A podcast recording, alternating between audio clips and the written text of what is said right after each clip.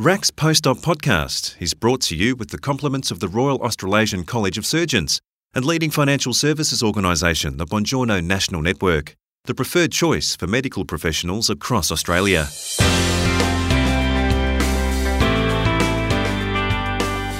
In January this year, the Pacific nation of Tonga was devastated by the eruption of a submarine volcano of Hunga Tonga Hunga Ha'apai, which triggered a tsunami that destroyed scores of homes on Tonga's islands. Thick ash contaminated water supplies and cut off communication. A significant contributor to the recovery effort has been the Pasifika Medical Association. For many years now, the PMA has worked closely with governments and communities to meet the health needs of Pasifika people across the region. The PMA helps boost the workforce of Pasifika healthcare professionals and to increase the number of Pacific people in leadership roles. It also provides disaster support for Pacific countries and helps with the COVID response, both within Pacific countries and Pasifika communities in Aotearoa, New Zealand. The current president of the PMA is Dr. Kiki Maoate, an Aotearoa New Zealand based paediatric surgeon and urologist who was born in the Cook Islands and is the son of the late Cook Islands Prime Minister Sir Terepai Maoate. Besides his surgical practice, his research, and his work with the PMA, Dr. Maoate plays an advisory role to the Ministry of Health on Pacific Island issues, is the clinical director of the Pacific Island Program, and is Associate Dean Pacific Health at the University of Otago in Christchurch. In 2014, he was awarded an Officer of the New Zealand Order of Merit for his dedication and commitment to Pacific health. Dr. Kiki Maoate explains to Jeff Waters the PMA's purpose and its key areas of focus. The association was born about 25 years ago out of a thought for our Pacific medical people who didn't have a home, particularly in New Zealand, to come together to mix and mingle and to help each other. And over the years, it's slowly grown to become what is now called the Pacific Medical Association Group. So um, that's now a combination of five different companies under the umbrella of the parent company that actually looks at a broad range of activities, both in New Zealand, now starting in Australia, but quite a lot in the Pacific region. So, is it based around the Pacific or just in Australia and New Zealand as a support base for island doctors? It's certainly the, the home of the Medical Association is in New Zealand, but our reach and our membership is across the Pacific countries and also into Australia. The initial purpose when we started out was around bringing our health professionals together. And it's always been more than the doctors. The, the Medical Association word seems to imply it's just doctors, but in fact, we host all health professionals within the organization about 10 years ago, we moved towards a strategy to say, how can we make our families prosperous through our organization, both in the social sector as well as in the health sector? And now we've moved into a different sort of purpose, not different in a way that it actually detracts us from helping our, our Pacific people, but in purpose that we actually are more focused, particularly around our children, their growth, their travel, and what it looks like for them as they journey through their professional lives, as well as the engagement within our societies. I mean, clearly, at the end of the day, we want our people to contribute, as we all do, to the whole of country. And so, this is not just about the Pacific world, this is about how we improve the balance so that our people are contributors to the economy more so than a lot of what we are contributing now.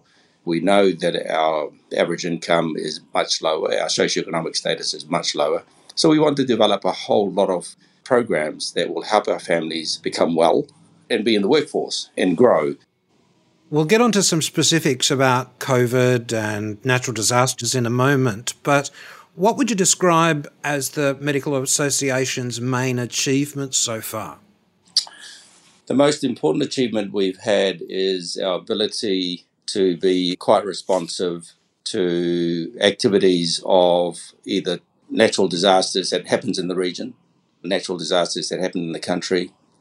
We have a, a medical assistance team that is being credentialed by WHO as we speak to be like AUSMAT or like NZMAT and be part of that process. We also, in the last six years, have a program in New Zealand funded by the government that looks at our families throughout the country.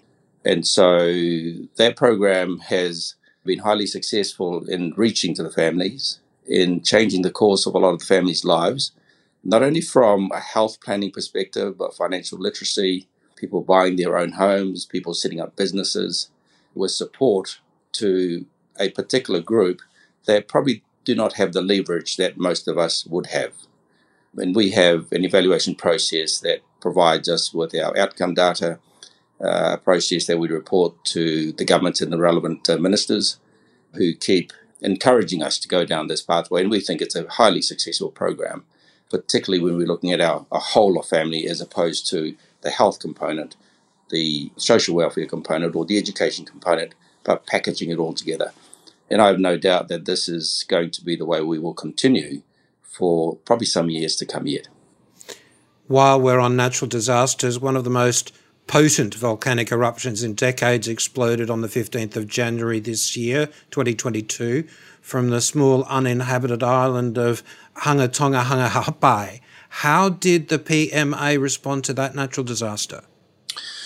That one in particular, our response is to see what Tonga actually wants. And our response in this particular aspect wasn't about the first responders, it was about looking at the psychosocial elements and support that we could actually provide the country.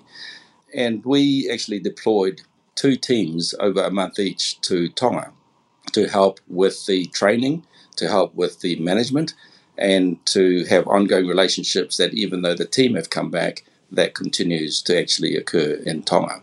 And I suspect there'll be ongoing processes that we have with them to help in the area of mental health across Tonga and across the region. In fact, the, the Minister Piukala and Lord Tangi was just at our PMA conference talking about this and, and acknowledging the work in Tonga. And so we're pleased that they're happy with what we've done, but we're also pleased to offer them other opportunities into the future. So that's one component.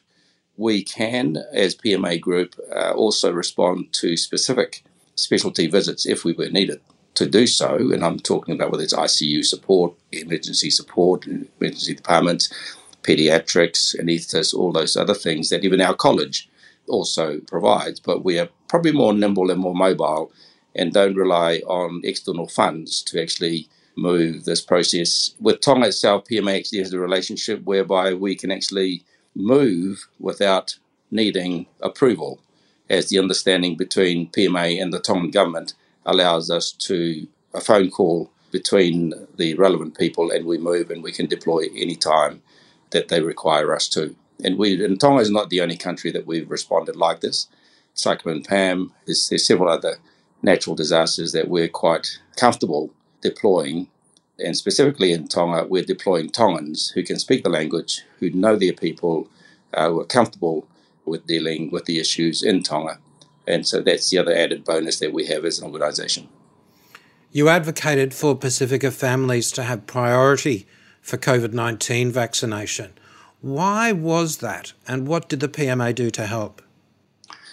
Firstly, our families were scared. Our families didn't understand the language. Our family don't uh, really have the health literacy to understand that the ability of the virus to spread is actually quite uh, high the families probably didn't quite understand that they needed to isolate and, and what avenues were available to do that. So some families of 16, say for example, we do have families of 16, would uh, have an infected member and then how do you isolate one from family of 16? So there's no support. So the families weren't going to come and say we're infected because how can they then move a family of 16 or even a family of 12, let alone uh, 16, into housing they don't have? So we understand that from a Pacific perspective about these families because the average family size throughout New Zealand is about six with the variations. And so we could see this. We also could see that the families were worried about how they could actually contribute. But to send in the police, say, to, for example, which was going to happen, to send in the police to close down the movement of people as part of the COVID response to reduce the elimination process that we're going through would have been completely flawed.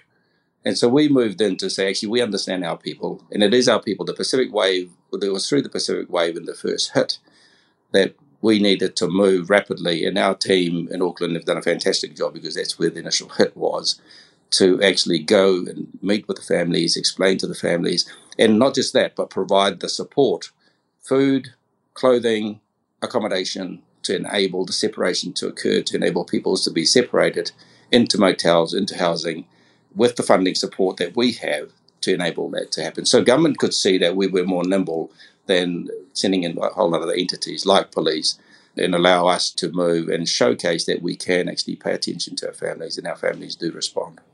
Were you happy with the outcome? I was very happy with the outcome. I thought our families, once they understood, responded very well to the COVID response, to the messaging, to the language translations, uh, to the support that was provided, and to make it as easy as possible with some families needing four weeks support and not having to feel like they were impinging on the system and looked, looked upon as, they, you know, why couldn't they cope? And encouraging the families to come back and forth and, and actually take up the resources and utilize what we were offering to them. So I was very pleased with the Pacific response, particularly from the families and also our providers across the country with uh, with the Pacific providers putting all the time and the energy to get the vaccination up as much as the other work that's, that was needed to be done. What do you see for the future of the Pasifika Medical Association and the future of health care for Pacific people in New Zealand and throughout the region? Look, I think the most important thing is that we give our Pacific people the opportunity to understand what it is about health, what it is about education, what it is about financial literacy, with the end point that they can actually make their own decision also make them become wealthy, wealthy in knowledge, wealthy in resources, so that they can actually determine what it is they need to do. We know that the poverty gap is what drives most of the health inequities. And so, from my perspective, or from the PMA perspective, I think it's simply trying to help our families with an endpoint to make our families think about wealth, wealth and everything that you can think of, to help them navigate, you know, what is a complex world these days, but also a wealth to enable them to what I was talking about before. They then become as normal as everybody else, as opposed to being the unwanted child in the corner who are causing the, the heavy burden on the system and our role in not just the Fanau Ola program that I sort of mentioned to you about paying attention to the families, but also the educational programs to grow our pipelines, particularly for the health professionals, uh, which we have running now, attention to universities as we build up our capacity in uh, research and development.